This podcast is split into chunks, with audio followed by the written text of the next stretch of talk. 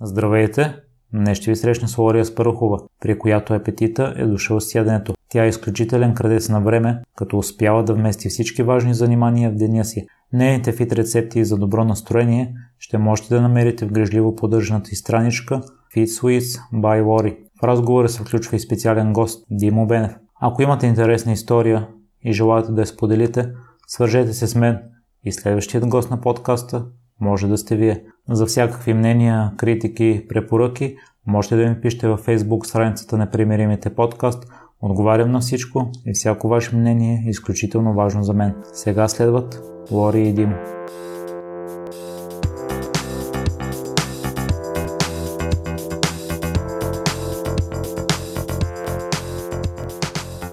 Здравей, Лори, и благодаря много за приятата покана. Имаме и специален гост. Здрасти. Здравей. Надявам се да сте го познали, това е Димо. Основният акцент на разговор ще е Лори, но преди да започнем, да ви попитам откъде се познавате и какво ви свързва. Дамата първо. А, познаваме се от а, залата, в която тренираме заедно. Свързва ни любовта към спорта, към а, това да се чувстваме добре, към а, правилното хранене, такова каквото ние го виждаме и към а, това да бъдем а, в добро настроение, да бъдем с а, повече енергия и да започваме деня си с усмивка. Лори беше много изчерпателна, както винаги. Да, всички тези неща ни свързват. Това е един от много малкото хора, които успяват да ме мотивират. След малко в разговора ще разберете защо. Значи, ако трябва да кажа, че някакъв човек по някакъв начин страхотно много ме е мотивирал и по някакъв начин ми е пример и ми е нещо като идол в живота, това е тя. Понеже тренираме в една и съща зала, нали, всеки ден съм виждал с какво настроение, с какъв а, план прави тренировките, а това е за нея примерно само една много малка част от ежедневието и нали, тя е един истински боец на много фронтове. Тя ще ви обясни за всичкото това нещо, но ам, просто няма как човек да не, да не се впечатли от, от такава личност. Просто истината е, че наистина страхотно много винаги ме е впечатлявала тя и ние с нея сме от една кръвна група, затова съм много щастлив, че съм днес тук и аз, но тя е основният акцент на това, затова спирам да говоря и даваме думата на нея и на тебе, Мирка. Много ти благодаря за поканата. Истината и ти да си тук, защото имате общи ангажименти и Лори ме питат дали ще има проблеми ти да дойдеш. Естествено, че няма. А какви са ви общите ангажименти? Ами, общите ангажименти, примерно ядене на бисквитки и пиене на кафе, примерно. Един от общите ангажименти. Това е много, много важен ангажимент. да. И така, имаме общи проекти, върху които работим заедно, но това за сега ще го оставим малко в тайна и така. Добре, започваме с теб. Аз останах впечатлен от твоята история. Ти започваш да спортуваш заради здравословни проблеми и това променя живота ти. И най-много ме очуди, че си нямал никаква мотивация за тренировките. Тренирала си един-два месеца, резултати никакви и въпреки това не си продължила, си казва сега ще променя и хранителния си режим. Какво се крие зад тази психика? Защото аз си мисля, че на това място много хора бих се отказали. Благодаря за поканата. Всъщност при мен беше малко на сила, защото в един момент се оказа, че заради застоян начин на живот, заради работа на компютър, заради това, че в ежедневието си нямам кой знае колко възможност да се движа, се оказа, че имам разширени вени, проблеми с шипове във врата, болки в кръста и всякакви други такива неприятни болешки, които пречат и оказват така негативно влияние върху ежедневието. И в един момент реших, че вместо да пия хапче, момичета, вместо да ходя по доктори, по изследвания и така нататък, е добре да взема нещата в свои ръце и да опитам по по-лесния начин малко да, така, да променя двигателната си култура, да започна да тренирам и да се опитам сама да превъзмогна проблемите, които не бяха станали толкова сериозни, че да не мога да направя нищо по въпроса. Съответно, м- сутрин нямам възможност да ходя на спорт, нито вечер, защото имам малка дъщеря и реших да ходя в обедната почивка. Защото това беше единственото време през деня, в което не правих нищо. Аз работя на пълен пълен работен ден. И съответно в една зала, която е на две минутки от офиса, в обедната почивка, възможно най-бързите тренировки намерих. Високо интензивни, нещо подобно на кросфит, само и само защото свършват по-бързо. И, и тогава така желанието ми да, да спортувам граниче с нула, малко под нулата. Затова търсих нещо, което хем да пасне за един час, хем да, да бъде максимално натоварване. Започнах много леко, много постепенно, много плавно и и след това вече с времето, горе-долу 2-3 седмици, малко по-дълги станаха тренировките, но като всяка жена ми се искаше да видя малко по-бързо резултат, който така или иначе не идваше, защото никога не съм преяждала, но винаги съм се хранила с всичко, което ми се е искало. Не съм се ограничавала от нищо. След като мина някакво време и продължи да се храня по този начин, но резултат нямаше, реших, че горе-долу е добре да, да променя малко и храненето, за да видя резултат, тъй като вече желанието ми да ходя в залата вече беше станало още по-низко. Но пък от друга страна болешките започнаха да изчезват. И някакси, може би, това ме мотивира най-много, защото вярвам, че първите няколко седмици трябва да имаш наистина силна воля, за да успееш. Каквато и промяна започнеш живота си, всяка от моя личен опит е отнела няколко седмици в началото, докато свикна с нещо и след като свикна с него, става вече навик. Така че, може би това ме мотивира, защото наистина се чувствах добре, имах повече енергия, въпреки физическото натоварване, психически се чувствах далеч по-отпочинала и може би това ме задържа да продължавам да, да развивам това, което бях започнала. И а, вече постепенно промених и храненето. Така че а, това го приех като лично предизвикателство и като нещо, което трябва да докажа сама на себе си, че мога да се справя, защото аз а, обичам да си поставям летви, които сама да прескачам. И това ми се стори много сериозно предизвикателство към мен самата. Така че ми хареса и а, това ме задържа и с а, тренировките и с храненето. До такава степен станало навик, че на почивките не спираш да спортуваш. Да, аз преди време бях написала една статия по повод тренировките на море морето. Когато съм на почивка, спортувам не защото се плаша, че ще си разваля формата, не защото се притеснявам, че след това ще ми бъде по-трудно да се върна в ежедневието си, а по-скоро защото когато човек усети, че има прилив на енергия, когато се почувстваш добре, когато видиш, че тренировките ти дават резултат не толкова върху начина по който изглеждаш, а върху начина по който се чувстваш, тогава става естествена част от ежедневието и примерно по празници или когато когато съм на море, също продължавам да спортувам. Разбира се, понякога е в хотелската стая, понякога е пред хотела, понякога е в детската ми стая, когато съм на гости на родителите ми. Няма никакво значение. Имам тренировки, които правя вкъщи, навън, на плаш, на улица. За мен няма никакво значение къде се намирам. Това си е така част от ежедневието ми и нещо, което наистина ме зарежда и ме кара да се чувствам добре. А ще ни разкажеш ли за обедната почивка? Защото според мен ти имаш само един час, който да трени, свободен докато отидеш до залата отнема някакво време, след това предполагам, че трябва да загрееш да. тренировката, която е 20 минути, след това да се изкъпеш и евентуално да хапнеш. Да, значи не казвам, че е лесно.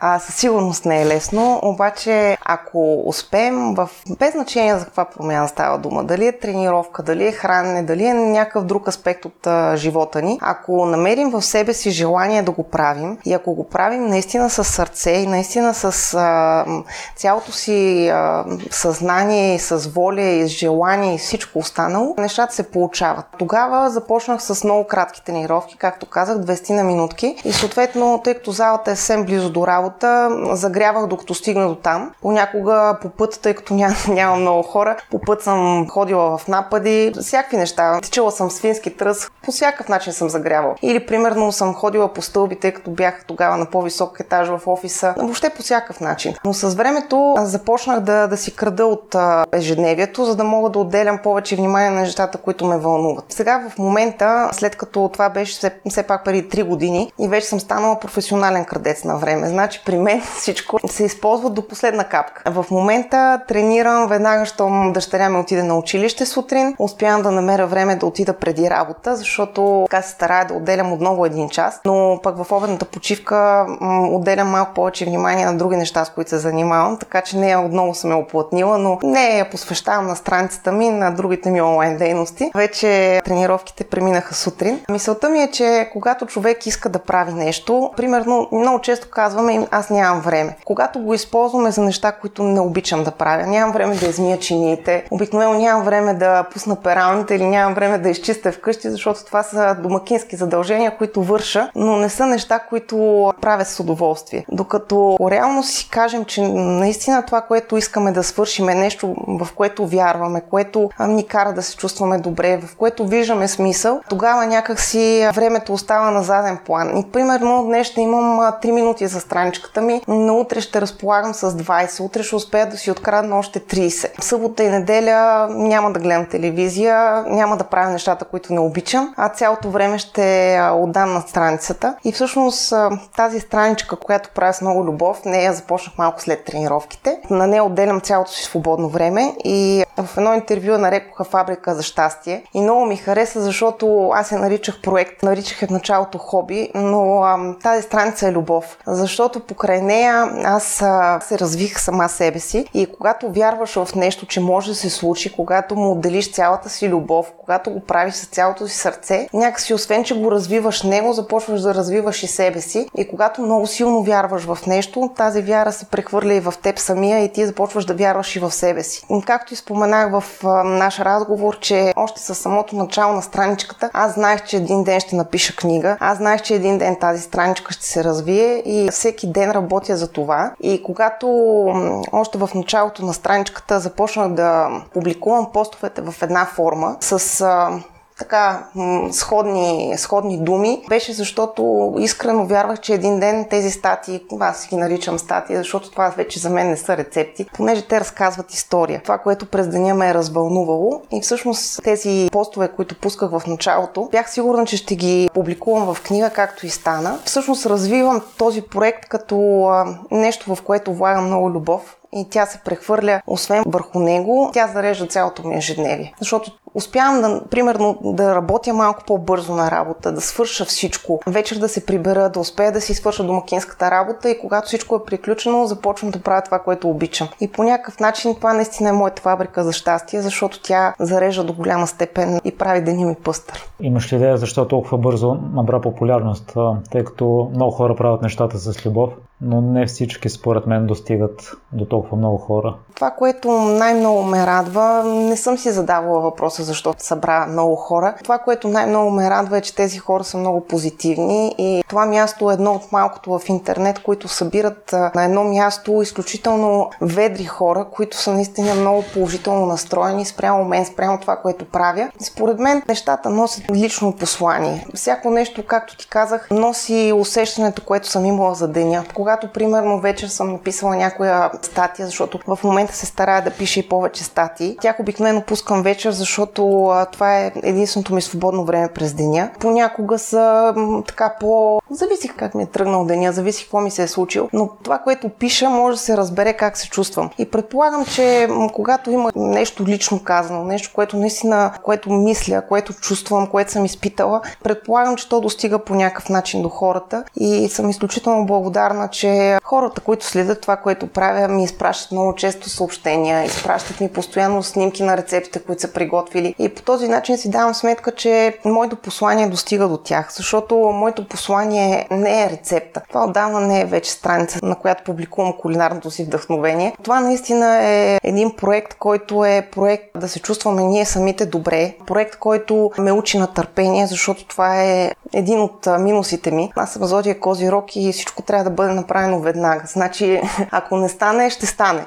Няма такъв момент нещо да, да започна да го правя и то да бъде половинчато. Трябва да бъде винаги на 100% и всъщност Фитсуит ме учи да, да бъда малко по-търпелива, малко по-постоянна. Това ми даде и спорта, защото, както ти казах в началото, нямаше никаква визуална промяна, но аз търпеливо, бавно и упорито си казах, че един ден ще се видя такава, каквато искам. Тогава целта ми беше да кача килограми, защото аз бях доста по-слаба. И постепенно това започна да се случва и си казах, че що мога да направя това, мога да направя всичко, защото аз промених абсолютно целия си начин на живот. Започнах да спортувам много, започнах да се храня по начин, по който не съм, никога не съм, не съм следвала режими, диети и така нататък. И от всичко изпитвам удоволствие. Аз днес ще отида на тренировка и ще се натоваря физически, за да мога да си почина психически. Това е моят път да се боря с стреса всъщност си дадох сметка, че развивайки нещата, които обичам, развивам и себе си. Развивам в себе си качества, които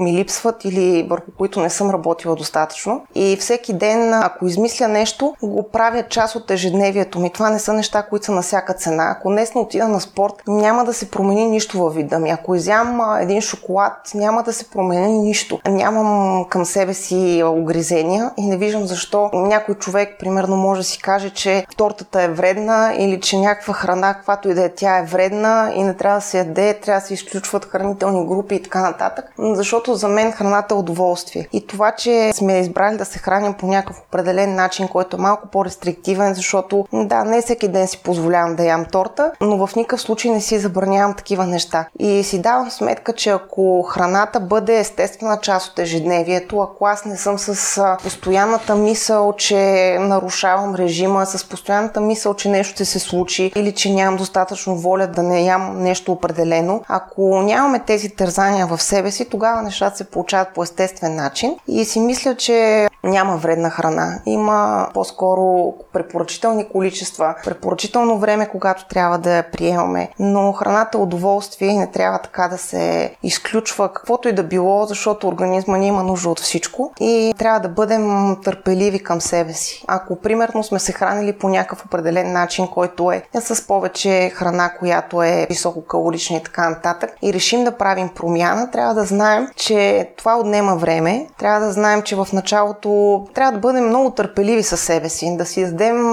време, да знаем, че ако искаме да видим промяна, тя ще се случи неминуемо. Стига да имаме желание да вървим към нея с малки крачки. Не да си забраним всичко, не да си кажем след 3 месеца ще бъда невероятна форма и след това като доминат тези 3 месеца на невероятни лишения, да, ще бъдем в уникална форма, но след това всяка рестрикция води до преяждане, всяка рестрикция води до психически терзания. И за това има в момента много хора, които се намират в много трудна позиция по кой път да поемат към промяната. И си давам сметка за себе си, че последното нещо, което се промени в мен, беше външния вид. Защото аз мислех по много по-различен начин и за храна, и за тренировки. В началото аз всъщност яла съм по абсолютно всякакъв начин, само сурогоядец не съм била. И си давам сметка, че целият този път, който изминах и продължавам да изминавам, не е път, в който искам да се видя по някакъв определен начин, а това е път към мен самата, да се чувствам добре в кожата си, да се чувствам добре в компанията си, в моята компания. И а, този един час, в който в момента спортувам, го приемам като един час на среща с мен. Имам си един час, в който си оставам сама с мислите, в който слушам хубава музика, в който а, виждам добри приятели в залата. В общи линии всеки ден са едни и същи. Така че това си е момент, в който правя нещо, което обичам. И вече след като го свърша, започва деня ми. Отивам на работа. В обедната почивка много често се занимавам с страничката ми. И ако си я разглеждал, си забелязал, че всеки пост завършва с и викане на закуска, защото вярвам, че закуската е най-важното хранене в деня, не само защото тя ни дава тласък на деня, а защото когато започнем деня с усмивка, с някаква позитивна мисъл, вярвам, че той тръгва по съвсем различен начин и за това каня хората на закуска не толкова с рецептата, която им предлагам, а и каня на закуска, защото това е моят слънчев начин да им пожелая добро утро. Лория, към кои хора се обръщаш? И канеш на закуска? значи, каня на закуска всеки, който иска да започне деня си с позитивно настроение. Обръщам се към всички, които намират смисъл в това, което правя. Обръщам се към всички, които следят страничката ми, към техните приятели, към абсолютно всички, които споделят моя начин на, на живот, моя начин на мислене и най-вече към хората, които се чудят кой път да поемат и как да започнат промяната, която пак казвам, по-скоро е вътрешно, отколкото външно. И именно на закуска си се запознала с Кирил Танев.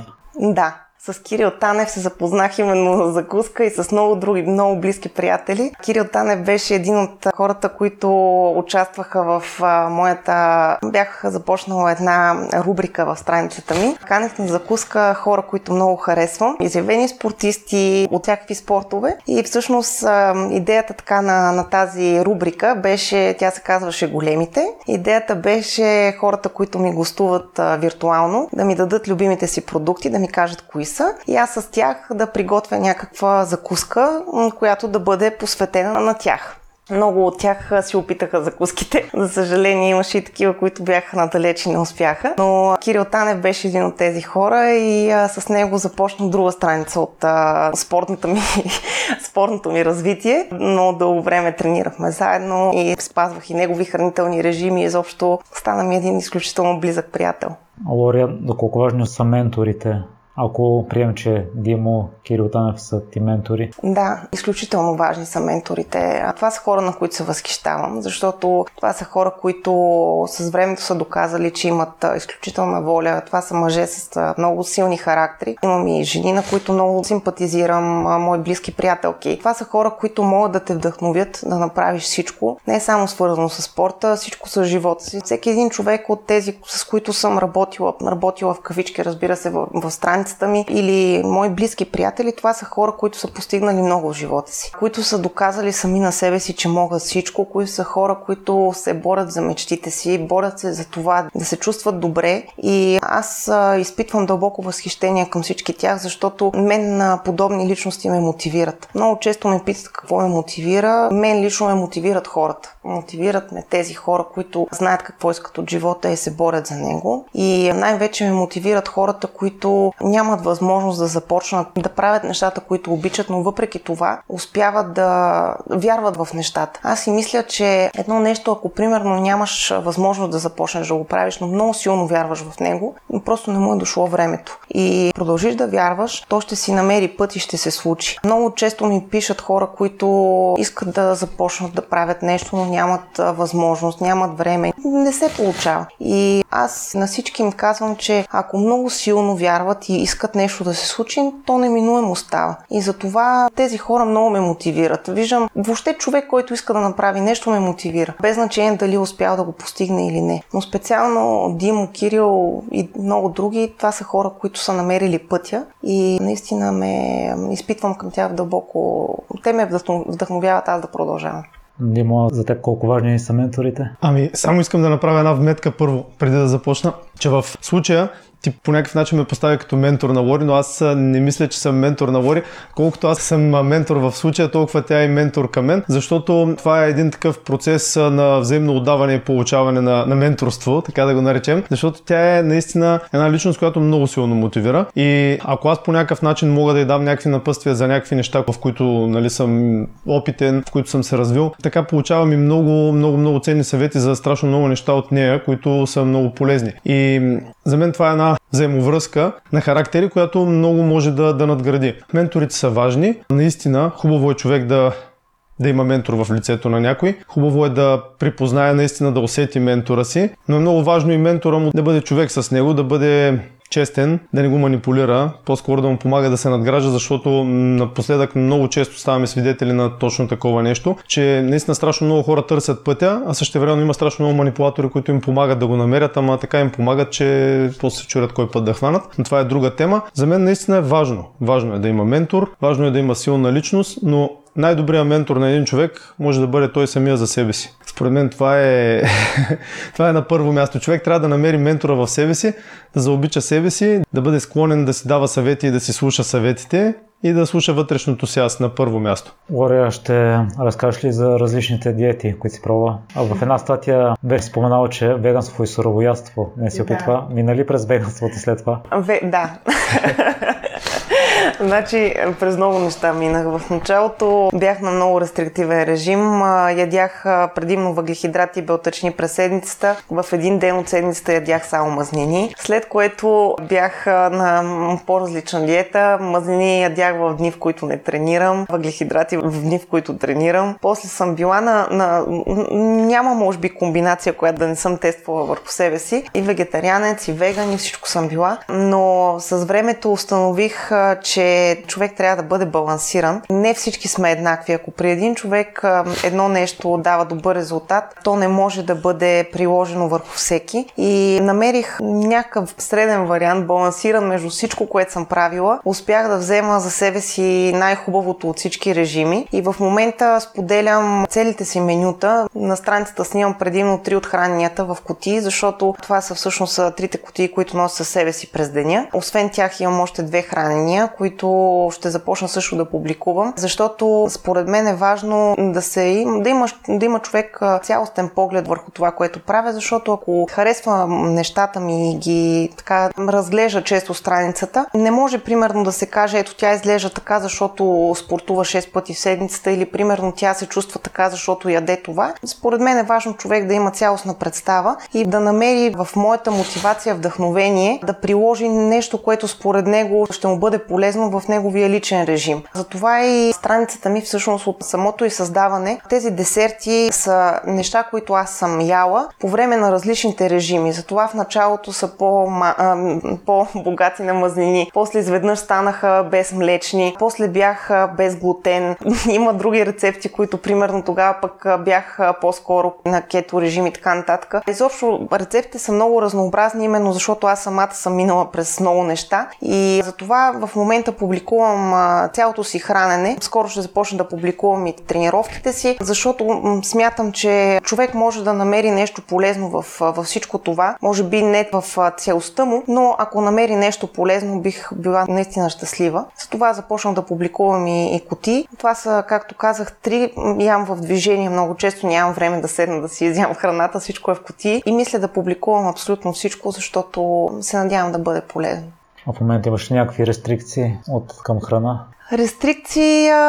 М- какво да ти кажа? Рестрикции винаги има, защото ако имаш определени цели, не можеш да си позволяваш всичко постоянно. Аз никога не съм обичала храната в лъскави опаковки, не съм пила газирано, като цяло алкохол пия веднъж годината, даже може и да пропусна. Сладко обичам, но вече когато дълго време си ял, както моите дъщеря ги наричат твоите неща, та когато дълго време си ял моите неща, някакси не изпитваш и желание да ядеш друг тип сладко, защото ти е прекалено сладко. Рестрикции нямам. Ако някой ме почерпи с нещо, ще си взема. Но, примерно, аз знам горе-долу на ден колко калории приемам. Знам от какви източници ги приемам. Храня се разнообразно, но, примерно, въглехидратите, да кажем, освен картофи, ям ориз, ям елда, киноа, ям всякакви неща, но всички имат горе-долу еднакви хранителни стойности и изцяло съм изключила от режима си храните в упаковки. А, така че рестрикции винаги има, но не са на всяка цена. Веднъж в седмицата си имам закон. Ям пица без значение от...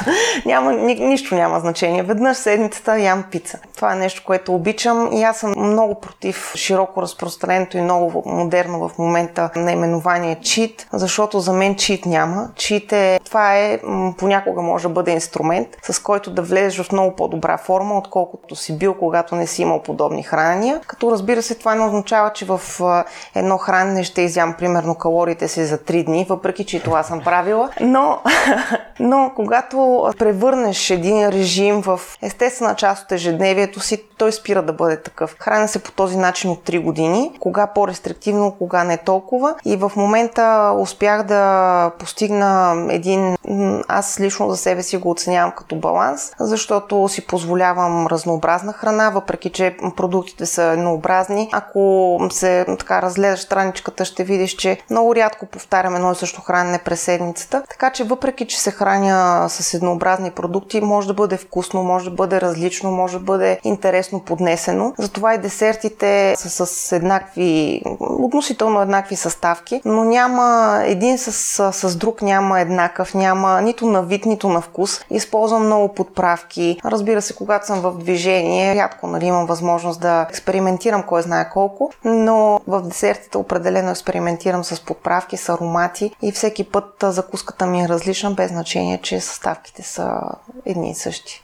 Лори, другото, което много ме впечатли в историята ти е, че в началото на работа, като си си носила коти, си яла сама, а след да. това и другите колеги са започнали да си носят. Да, аз много се смея, много се смея с, се смеях тогава с колегите ми, защото бях малко като заразно зло на работа. Аз съм много далеч от това да налагам на някой начина си на живот и на хранене, защото всеки си избира сам какво да прави и това, че примерно аз съм решила да спортувам и че се чувствам добре, не означава, че всеки ще се чувства добре, не означава, че всеки му е приятно да яде в пластмасова котия. И в никакъв случай не, не го изтъквам като някакъв плюс пред а, близките ми, пред познатите, пред приятелите и колегите. Но в началото, а, когато започнах да се храня по този начин, хората около мен не изпитваха кой знае какъв интерес, защото а, когато имаш един час през деня свободен, предпочиташ да си навън, да си седнал някъде, храната си да бъде топла в чиния и така нататък. Но постепенно, понеже някакси, не знам, когато започваш да се чувстваш добре, може би започва да си личи. И започнаха моите колеги да проявяват интерес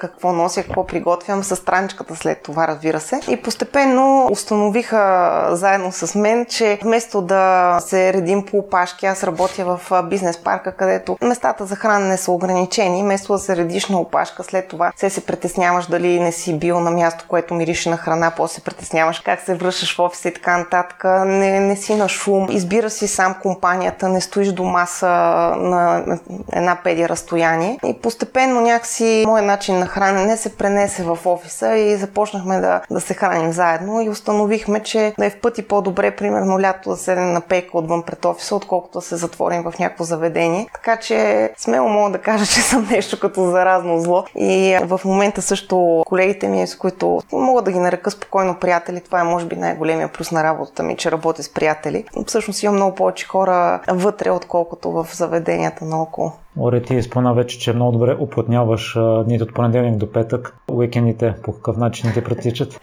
А от понеделник до петък, да. Значи глада падне, няма да е на земята.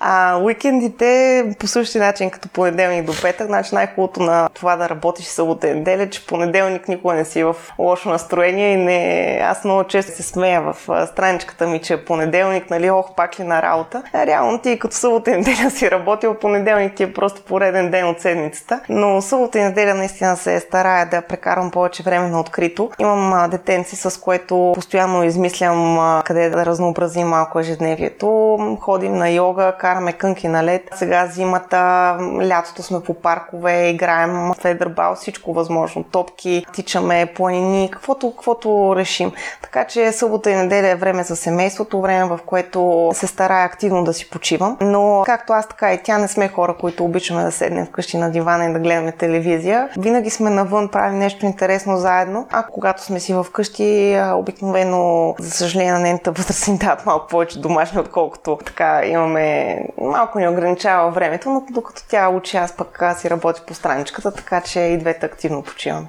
Лори, аз си бях записал да те питам за баланс, но мисля, че не е необходимо ти достатъчно разказа по какъв начин протичат ежедневията ти. Аз слушах един епизод с една от най-добрите кросфитърки и тя спомена, че за най-добрите спортисти не съществува баланс. Ако искат да са най-добрите, трябва да изпадам в крайности и ще ми е интересно да разбера дали според Димо неговия живот е балансиран. Ами, Моят живот става все по-балансиран. Откакто не съм строго профилиран спортист, това беше едно от нещата, които ме накараха да се откажа от строго профилирания спорт и от специализацията, тясната специализация в спорта. Ние за това говорихме и нали, в епизода, който записахме нали, с теб преди един наистина супер отдаден, строго профилиран спортист няма как да е балансиран, защото той пренасочва всички сили към, към спорта. Всички сили, всички емоции, всички физически, духовни, емоционални сили отиват там и след това ти дори да имаш свободното време да направиш нещо друго, отиваш в другата крайност просто да си починеш. Просто се изключваш, за да може на следващата тренировка да си по-продуктивен и се стараеш максимално да се отдадеш на тренировката. Примерно сега мога да дам пример, че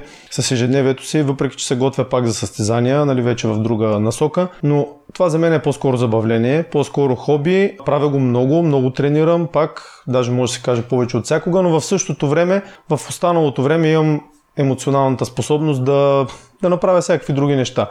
Да обърна внимание на личния си живот, да изляза някъде с приятели, да отида да посетя някакви събития, да чета книга, да работя по различните ми проекти. Съвсем различно е. Съвсем различно е, защото емоцията ми вече може да, да строи навсякъде. Мисля, че все повече намирам баланса, което за мен е огромно постижение. Та, общо взето човек трябва да знае на какъв етап се намира и какво иска да направи. Ако иска да стане строго профилиран спортист, много успешен, наистина най- най- най-успешната версия на себе си в спорта, трябва да е готов да, да отдаде нещо друго. Просто няма, няма начин. Наистина това е. Това е истината. Някои хора успяват, единици са, за което огромни адмирации към тях, но те са изкачили вече планината, т.е. те са били отдадени на 100%, загърбили са всичко друго, така нататък, дали са си период в някакъв, който не са се занимавали с това, наваксали са в личния си живот и професионалното си развитие, върнали са в големия спорт, но вече те са тръгват от една по-изгодна позиция и могат да си позволят да бъдат и едното, да бъдат и другото, но пак го правят в определени периоди. Примерно 2 месеца са на 100% спортисти, 6 месеца са бащи, родители, бизнесмени. Има го и този момент. Има го, но наистина на 100% през цялото време няма как да бъдеш. Няма как да бъдеш наистина спортист на 100% без да си отдаден. Искам да чуя вашето мнение за обездвижването, тъй като с Красин Георгиев си говорихме, че това е новата дрога. Баща ми вече се пенсионира, но имат такси с негов колега и той излиза много рано, около 6-5 часа е навън и кара до към 12-1. През това време е в колата. След това прибира се, лежи, гледа телевизия. Сега като е студено, забелязвам, че стои на компютъра отново. Може би излиза за малко да се поразходи и след това прибира се вечерта. Вечерята с майка ми по цял ден е на стол, така да се каже, но да чукна на дърво за сега няма никакви здравословни проблеми. Майка ми също става, оправя се за работа около час и половина-два, докато през това време е на стол. В момента пъти за работата е 15 на 20 минути. Там предполагам, че 8 часа е е на стол, обедната почивка отива да обядат някъде. Но тъй като смени работите и в момента свършва малко по-късно, не ходи на групови занимания. Преди го правише два пъти седмично и веднъж ходеше на пътеката. Аз я питах специално за епизода, защото иска да я вметна. Защо не ходи в момента само на пътеката? Въпреки, че не може да хване груповите тренировки, на пътеката спокойно може да отиде. И тя изтъкна причината, че в момента е студено и не иска да излиза изпотена от фитнеса, за да не настине. Да чукна на дърво и тя не се оплаква от никакви проблеми. Говори при теб, за съжаление, първо се проявили здравословни такива и тогава си започнала. Но ако хората се чувстват добре и нямат никакви болешки, аз, понеже много дълго време съм работила в авиокомпания и там давах нощни смени. Много е трудно, понеже ние хубаво си говорим, че е много важен спорта, много е важно храненето, но трябва да имаме предвид, че има все пак професии, които ежедневието е изцяло подвластно на, на работата. И аз, примерно, много дълго време, докато работих на летището, не съм имала възможност да правя каквото и да е през деня, защото просто когато ежедневието ти започва, примерно, в 3 през нощта, през деня дори той да е свободен, свободен. Да кажем, примерно да си до към 12 на обяд на работа, след обяд реално ти не си пълноценен и докато не се наспиш, реално ежедневието ти се обръща на 180 градуса и ти много трудно можеш да правиш каквото и да било и да намериш. Въобще не говорим за мотивация, защото аз мотивация също нямах никаква, но е много трудно да намериш дори сила физическа да направиш каквото и да е физическо натоварване. Това да, да отбележим, че не всеки има възможност и не всеки трябва да се чувства виновен за това, че не успява, защото наистина някои професии не го позволяват. Аз, примерно, докато дъщеря ми беше по-малка, също не съм имала възможност да, да правя каквото и да било, защото просто ежедневието ти е подвластно на, на начина на, така, на растежа на детенцето и не можеш да правиш кой знае какви тренировки. Но аз мисля, че дори когато нямаме възможност да, да тренираме, можем с малки крачки пак да, да правим така, че да се чувстваме по-здрави. Примерно, ако работим на по-висок етаж, няма да взимаме асансьора, ще ходим по стълбите. В обедната почивка можем примерно веднъж два пъти да слезем нагоре-надолу, не само веднъж. Можем примерно да ограничим най-вредното в храненето си си, да спрем изцяло храните в паковки, да спрем газираното, да спрем алкохола, да спрем да пушим. Има редица неща, които можем да направим. Или, примерно, аз в момента, ако не мога да отида на зала и не се чувствам много във форма, пропускам. Не ходя на всяка цена, не се чувствам задължена. Или, примерно, ако не ми се излиза, правя си вкъщи някаква лека тренировка. Дори ежедневието ти да налага това да си стационарно, в смисъл да, да седиш седнал, да не се движиш много, винаги има нещо малко, което да направиш, да положиш малки усилия, за да се чувстваш по-здрав. И при мен поне стана така. Аз нямах време, буквално имах 20 минути на ден. И вече веднъж като се почувстваш здрав, веднъж като се почувстваш, а, нали, глава, болката в главата изчезна, врата ми се отпусна, кръста се отпусна, като усетиш, че вече ставаш пълноценен и че имаш повече сила, започваш сам да търсиш начин. То е малко като струйката вода. Намирам място. Значи винаги има какво да... Може пробиеш системата. Винаги може да намериш 15 минутки, 10 минутки. Има невероятни програми в интернет в момента, които за много кратко, примерно за 5 минути, за 7 минути, тренировки вкъщи със собствена тежест. Ако нямаш пък абсолютно никакво време, винаги можеш да направиш 5 планка или някакво упражнение, което не изисква пространство, не изисква място, не изисква никакво оборудване специално. Така че винаги има какво да се направи. Въпросът е да, да имаме ясна представа, че каквото и да правим, го правим за себе си, че дори да, да нямаме време, дори да нямаме възможност да отидем до зала, защото има много хора, които нямат фитнес зала на разположение, нямат парк до вкъщи, не могат да излизат, примерно работят седнали по цял ден и така нататък. Винаги имаме обедна почивка, винаги имаме малко време след работа, можем примерно да слезем една спирка преди вкъщи и да ходим пеша. Можем примерно да тръгнем малко по-рано и да не вземем градски транспорт. И има редица плюсове на това. Така че аз мисля, че ако си дадем ясна представа, че правим нещо за себе си и вложим в него старание, неминуемо ще постигнем резултат. Дали отделяме 5 минути или 25, вече зависи, разбира се, от ежедневието ни. Но пак казвам, че в интернет могат да се намерят изключително добри тренировки, са само за няколко минути вкъщи. Така че не е нужно дори да излизаме от вкъщи, за да направим една качествена тренировка. Моето мнение съвпада на 100% с мнението на Лори. Тя беше много изчерпателна с отговора. Аз мисля по същия начин, че реално човек може да, да се движи, да бъде много по-активен, без да, без да изпълнява някаква организирана версия на спорт, без да посещава някакво определено място за спорт. То е както в религията, нали? Храма може да е навсякъде, храма е навсякъде. Също е с спорта. Спорта и движението, те могат да бъдат навсякъде. Може да, както си на стола работиш седяща професия, леко да се надигнеш, просто и да правиш ни полуклекове, което е едно страхотно упражнение. Пак ще си в офиса, пак ще си работиш и ще направиш няколко стотин клека, примерно в отделни серии полуклекчета, които ще ти тонизират страхотно мускулите на краката и дишането, нали? Ще стане съвсем различно. Примерно ще паркираш колата малко по-далече и ще повървиш до работа. След това в обедната почивка, примерно, няма да седнеш и да се наедеш, ами примерно ще носиш храната в кутии и в 40 минути ще вървиш, примерно. Просто ще обикаляш наоколо, просто разходка. И ще седнеш, ще се наедеш за 5 минути в остатъка. Примерно и ще си продължиш работния ден.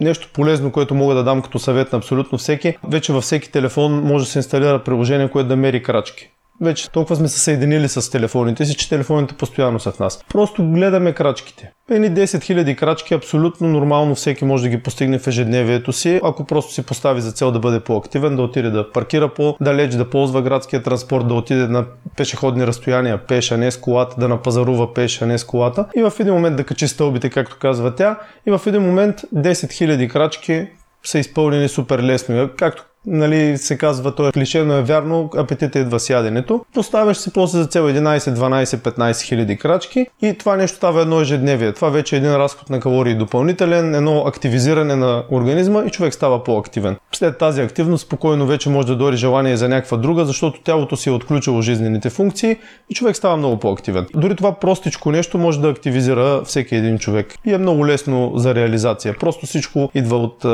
от сърцето и от главата. Казваш си, че трябва трябва да го направиш и го правиш. Само да вметна за баща ми, той има мултиспорт карта, но не ходи толкова често на фитнес, мисля, че веднъж и два пъти естествено върти колело около един час. И майка ми ме помоли да ви питам, тъй като ще се пренесат в друг апартамент и тогава времето до работа ще стане 40 минути в едната посока. Това достатъчно ли е сутрин 40 минути, вечер 40 минути ходене? Ами 40 минути ходене а, си е доста, доста, доста добра цифра. Реално погледнато това си към 80 минути активност всеки ден, което е доста добре. Доста добре и а, в един момент то ще започне да става по-лесно, ще започне да става по-бързо, ще започне да го прави по-продуктивно и реално погледнато ще носи много по-голям тренировачен ефект и реално ако наистина ги включи в всекидневието си, в живота си, със сигурност ще открие в себе си едно желание за повече спорт и може би ще включи и още нещо, с, съчетано с една една активност такава елементарна в нормални упражнения, както каза Лори в интернет, има много комплекси просто с тежестта на тялото, които се изпълняват много лесно, без нужда на треньори. Няма какво да объркаш, няма как да се контузиш, не са опасни. Тя може да се направи отличен тренировачен ефект и просто внимавайки с какво се храни, да е в една чудесна оптимална форма за живота. И в почивния ден, примерно, като включи нещо по-активно, някаква разходка сред природата, примерно, и си е супер. Това е идеално за всеки един нормален човек който не иска да става шампион по нещо. Лоре, другото, което много ми хареса в твоите статия, че започваш с цитат и се сетих за Иво Иванов, който преплита две истории в една. При теб процеса какъв е? Първо виждаш цитата и по това правиш рецептата или след рецептата се сещаш за подходящ цитат? Всъщност най-интересното от това, което правя е, че времето, което приготвя определената рецепта е около 10 минути. Оттам нататък а, трябва да намеря най-красивия профил на, на десерта, за да го снимам. Има много неща, които правя, но не са достатъчно красиви според моите критерии, които изобщо не стигат до хората, до моите приятели на страничката. Така че най-трудното е да намеря точната светлина и място, на което да заснема десертчето. Това ми отнема най-много време и вече след като бъде направена рецептата, процесът започва от рецептата, защото това е нещо, което обикновено взимам с мен през деня, нещо, което съм решила да хапна или което ми се яде. Примерно, ако ми се ядат бисквитки си правя, ако ми се яде тортичка си правя и така нататък. Всичко тръгва от това какво ми се яде. Приготвям десертчето, започват снимки.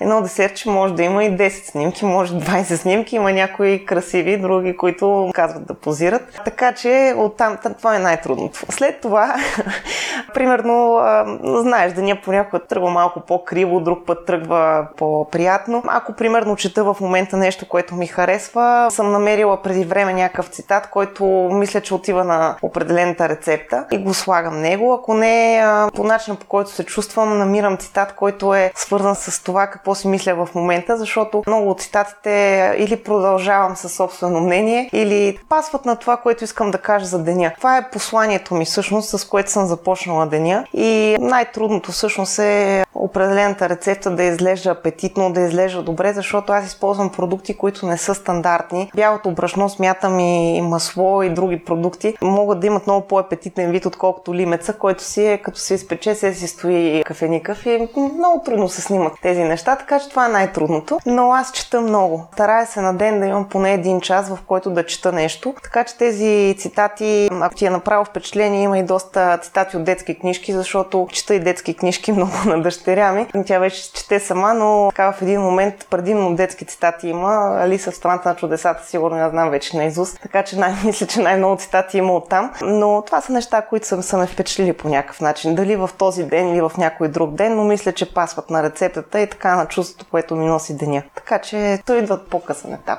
Започваме с десерта винаги. А във връзка с застоялия живот, вие споменахте, че апетит идва с яденето. Аз седих се за един епизод на Рича Роу, в който говори с американец, който за 50 дни е направил 50 триатлона в всички щати и всичко е започнало от това, че водил застоял живот и жена му го е записала на маратон, за да влезе във форма. Да, точно така. Точно така. Понякога точно така стават нещата и човек открива неподозрени за него умения и желания и открива отговора на въпроси, които дори не си е задавал нали, в спорта, както беше и в моя случай доста отдавна. И и се влюбва в него от пръв поглед. Просто така се получава. Било е на сила, но оттам нататък е станало. Както беше и в подкаста с, забравих му името, извинявам се пак в Рич Роу, Джон Макевой май беше. Да, и той, той точно това обясняваше, че той никога не е спортувал, никога не е бил спортист, обаче нали, в, в затвора е проспортувал. Дошло му е и после става супер елитен профи спортист. Така че така е наистина. Апетит идва с яденето наистина да, да ти е добре и да ти е приятно е заразно. И а, колкото повече време минава, започваш да, да търсиш все повече време и да отделяш все повече внимание, повече енергия и имаш повече сила постепенно това време започва да расте. Аз, най- както, както ти споменах, започнах 20 минути. В момента имам час, час и 20, но ако имам 2 и двата ще си ги прекарам там. Просто се чувствам, чувствам се добре. Така че е заразно.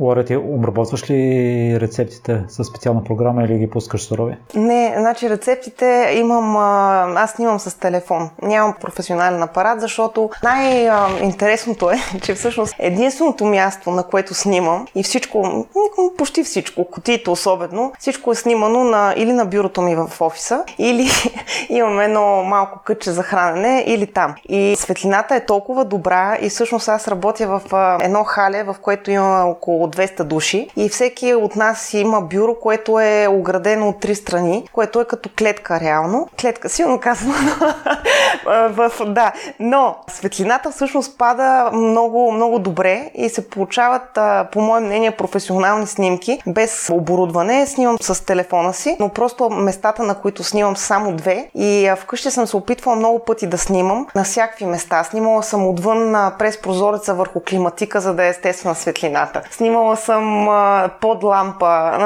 Въобще няма място, на което да не съм снимала. И за храната, по мое мнение, най-важно, за да изглежда апетитно е светлината. Димо, предполагам, че се съгласи, че с формата е така. Когато правим снимки в зала, също е много важно светлината как ще падне. Не защото не си във форма, не защото, нали, ако е тъмно, няма да се вижда толкова добре, но помага да се оформи мускула по-добре и така нататък. Димо, мисля, че се съгласи с Така, напълно съм съгласен. Наистина вече при много детайлната изразена мускулатура, особено вече като става дума за културизъм, културистични тела, наистина огромна разлика се получава заради светлината и също е и навсякъде. Това си е даже маркетингов трик в много от супермаркетите има специални лампи, особено на щандовете за месо, които са направени точно така, за да изглежда то червено или оттенъка на червеното да е по-различен или да изглежда по-розово, да. И ти го виждаш, там е най-червеното месо на света, после, после е сиво.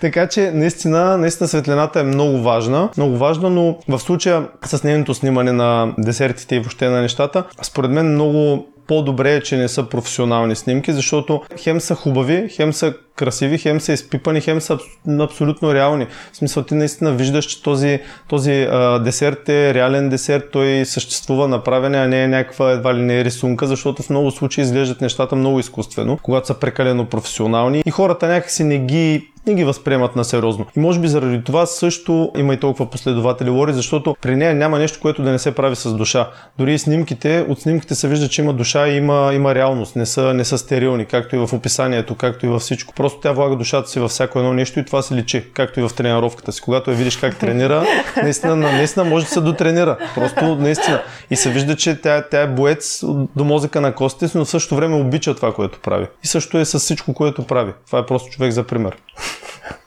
Благодаря. Моля. Лори, кои са трите неща, които научи от Димо след вашето запознанство? Че успеха се постига с воля и мотивация. Това бяха трите неща. Воля, мотивация и успех. Това е пример за постигнал вътрешен баланс човек, който знае какво иска, как да го постигне, може да се бори, има силата да, да се пребори за това, което иска. И най-важното е, че той има вътрешното усещане, че на всяка цена нещо се случи, то наистина се случва. Когато човек е вътрешно убеден, че ще постигне нещо, му трябва само търпение, за да го изчака. Така че това беше нещо, което най-много ме впечатли в него, е, че той просто, когато реши нещо, го постига. Аз вече го познавам доста години. Той ми е един от примерите на човек, който е постигнал пълното щастие. Скоро четох описание на негова снимка. Беше по празниците си спомням и беше написал, че пожелава на всички да са толкова щастливи, колкото той е в този момент. Това много ме впечатли, защото малко хора могат да кажат за себе си, че са щастливи хора. И това е нещо, което много ме впечатлява в него. А скоро четох нещо, което също много ме впечатли. Някой беше написал, вече за съжаление не си спомням къде и кога, защото малко ми се преплита ден-нощ, но, но някой беше написал перефразирам, когато те попитат кого обичаш, колко души ще избориш преди да кажеш, че обичаш себе си. Това много ме впечатли, се запитах, в смисъл зададох си въпроса на себе си, колко души ще кажа, изброих си хората, които наистина обичам и се оказа, че аз своето собствено си има изобщо няма да го спомена. Та, за слушателите така, им поставяме една, една задачка да, да си помислят на ум колко човека биха изброили преди да кажат собственото си име. Димо, кои са трите неща, които ти научи от Лори? Ами, доста повече от три неща са, но едното нещо, което, което бих тъкнал е точно това, с което тя завърши, че трябва да обичам себе си, че трябва много повече да обичам себе си, отколкото го правя, че трябва да се пазя повече. това е, това е много, много важно. Човек трябва да мечтае, че е много хубаво да мечтае, но трябва да действа. И мечтата сама по себе си е нищо. Мечтата сама по себе си няма да те доведе до никъде, ако не действаш. И може да се каже, че до голяма степен вече след като станах по-близък с нея, започнах да наричам мечтите си наистина цели. Допреди това бях наистина просто само мечтател. Все още съм си до по-голяма степен мечтател, но истината е, че докато мечтата не се превърне в цел, тя няма да се изпълни. Просто тя си остава мечта и не нищо сама по себе си. Това бяха трите, може би, най-най-основни неща. Много повече от три неща съм научил.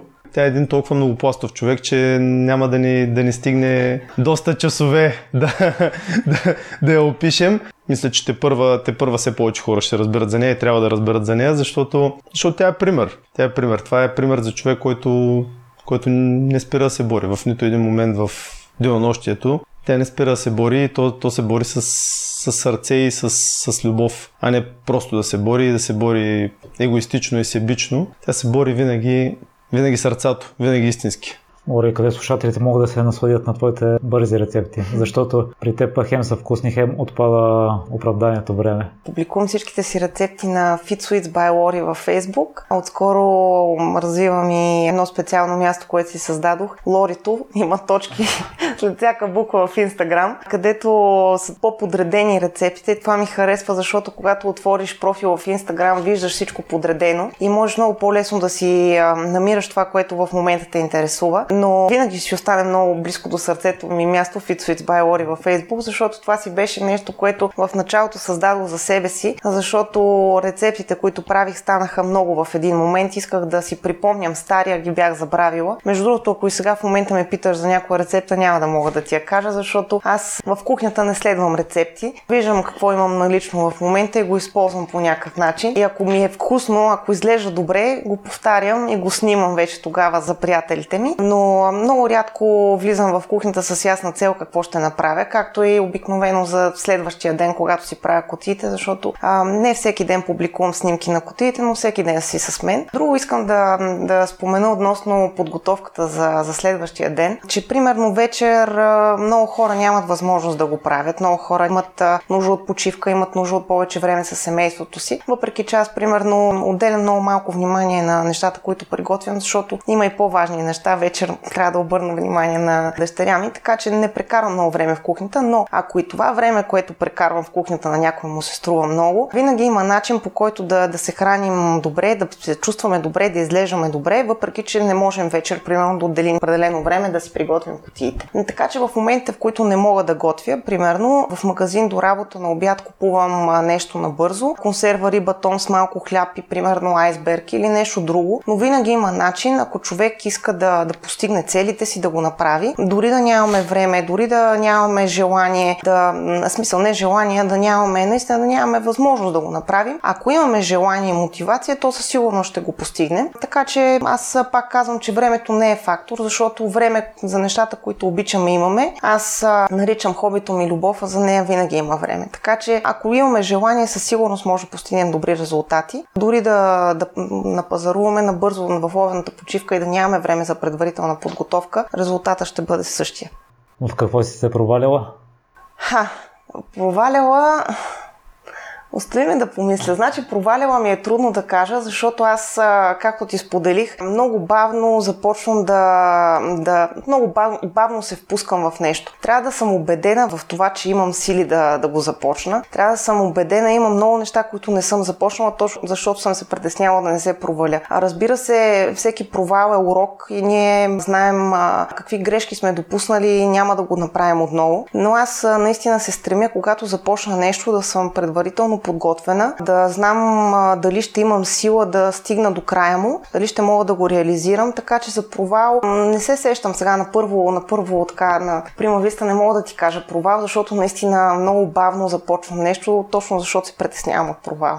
А с какво се гордееш най-много? Най-много се гордея с дъщеря ми на първо място, защото мисля, че всеки родител най-голямата гордост и най-голямото щастие в живота му е детето. И на второ място, ако трябва да кажа нещо, което е свързано вече с нещата, които правя, това е страничката ми, защото тя наистина ме научи не само да вярвам много в това, което обичам и че всичко е възможно, защото все пак това са десерти, които всъщност това не са десерти. Това е нещо, което мен много ме вълнува и винаги съм вярвала, че това нещо ще се развие по някакъв начин. Винаги съм вярвала, че има смисъл да го правя, че ако ме кара да се чувствам добре, трябва да продължавам. Така че това е наистина нещо, с което съм много горда, защото колкото аз съм развила нея, толкова два пъти тя е развила мен.